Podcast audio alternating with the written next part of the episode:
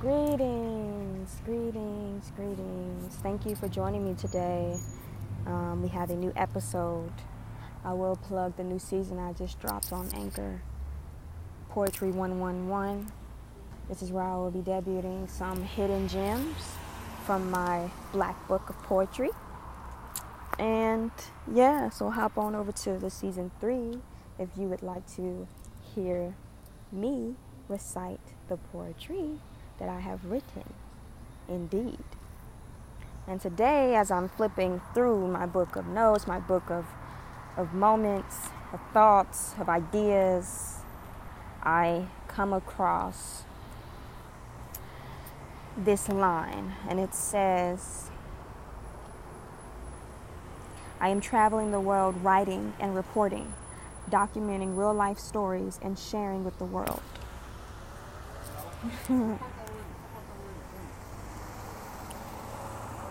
All the real that's being hushed on the level of Dr. Sebi. I am being compensated for speaking on talk shows, radio shows, magazines, podcasts, blogs, TED Talks, and seminars. I am traveling the world teaching the youth the truth about life, what to expect when they go out into the world, why they should move on, release fear. Okay, so it was all scrambled, so I had to read it first. And I didn't read it all the way before I did. But I really just want to talk about the first part. It gave me the idea about sex trafficking and child sex trafficking and also all age sex trafficking in general. So there have been two places that I have visited in my travels where I have come across a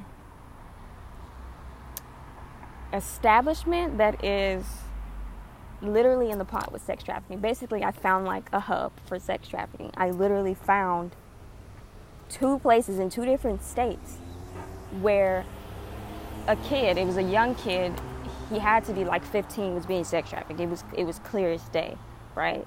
And the other place, it was actually me in the scenario, and they thought I was a child, and it was just, it was it was scary. It was scary for sure. I had a weapon on me at the time, so it wasn't that scary, but it was definitely like a wide awakening it's like you have to always be aware of your surroundings, especially as women, women and children, because sex trafficking is real and it does happen and it is in all places at any time and they do not discriminate when they take you. They may discriminate after you've been taken and who you're going to be sold to, but they don't discriminate when they take you. They just take you and then they find use of you, right? And so we allow our children, we, we allow our young children, and then our women, young and older women too, to just go out without the knowledge of this information. So I'd like to talk about it because I've had people I've known personally who were sex trafficked, you know. And these are some things that you don't fully recover from. It's going to take forever. And do we have forever? It's not guaranteed. So, awareness is the first step to anything in life. You make yourself aware, and then you do research, and then you figure out how you can do your part if that's as far as you're willing to go. And then we have open discussions and seminars and TED Talks and episodes for YouTube on this topic so more people can become aware so that we can make everybody known, everybody care, and eventually stop what is happening to women and children, young and old. So, it's important. It's definitely important to know about it. And I literally, like, I have factual evidence of these three sex trafficking hubs that I've come across. So one was in Texas, right? And one was in Georgia, and one was in actually my freaking hometown of Huntsville, Alabama. And there was a police officer that actually told me that the place that I was in, which was a Walmart, it was a Walmart parking lot, and he said that this is this is his exact words to me. it's not safe here. This is this highway that stretches across that Walmart and all these other plazas with stores and places where children are highly present is a sex trafficking route. And that's where they drive with kids that they have sex trafficked. He literally told me that. He literally told me that in a Walmart parking lot that this area was not safe because this is where they sex traffic right here, this street, this road, this highway, this intersection right here. And I'm just like, at the time, I was more focused on the situation at hand, so I wasn't thinking about the future. But when I finished that situation, when that situation was handled, I wrote it down. And I was like, huh? If I ever, if you ever, if, if you desire to know more about sex trafficking, child sex trafficking, sex trafficking in general, and how you can do your part, do your research. You have to do your research. That means pick up a book, pick up a computer, and type it in on Google. It's not hard. Just do it. Right?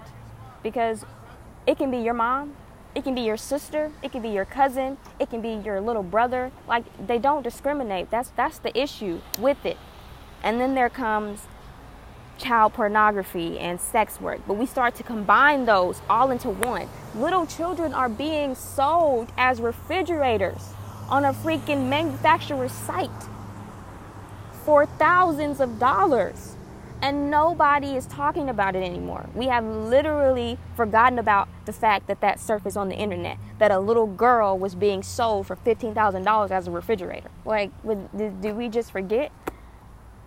It's just too much stuff in the world that's going on that we just forget about these young children that go missing. And get this, they post them in Walmart on the bulletin boards. These are real. These are real children that have gone missing. Parents are missing their children, and we are not caring enough.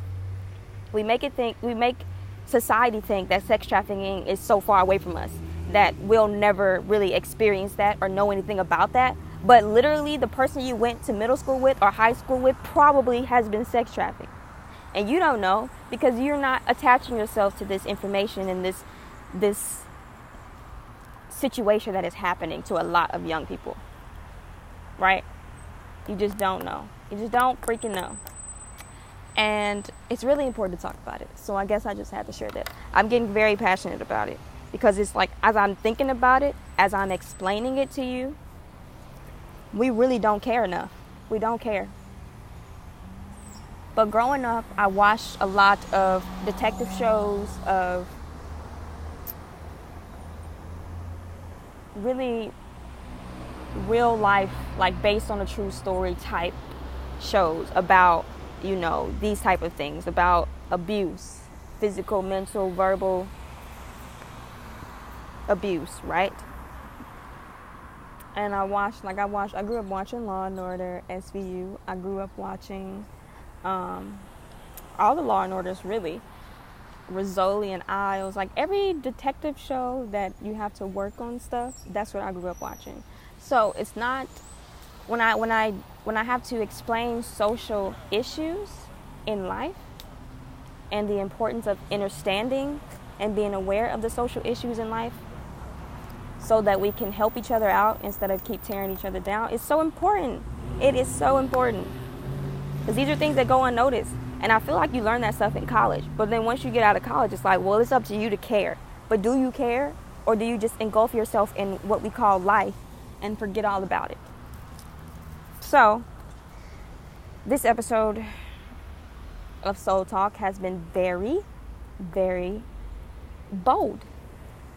And if you would like more information, you know, on these three hubs of sex trafficking that I have found in the state of Texas, in the state of Georgia, and in the state of Alabama, I am glad. I would be glad to share it with you because I desire for other people to go out there and find them and let's shut let's work together and shut them down. Me as one person is not going to happen just me. They're not going to listen to just me. They can they can hide me. They can get rid of me. But if we all come together, if we can all come together to end sex trafficking to end child trafficking, yo, we would save a lot of a lot of people.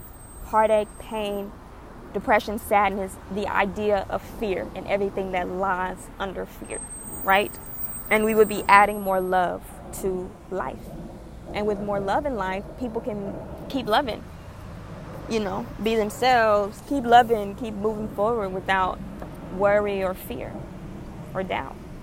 So, yeah. Hell yeah.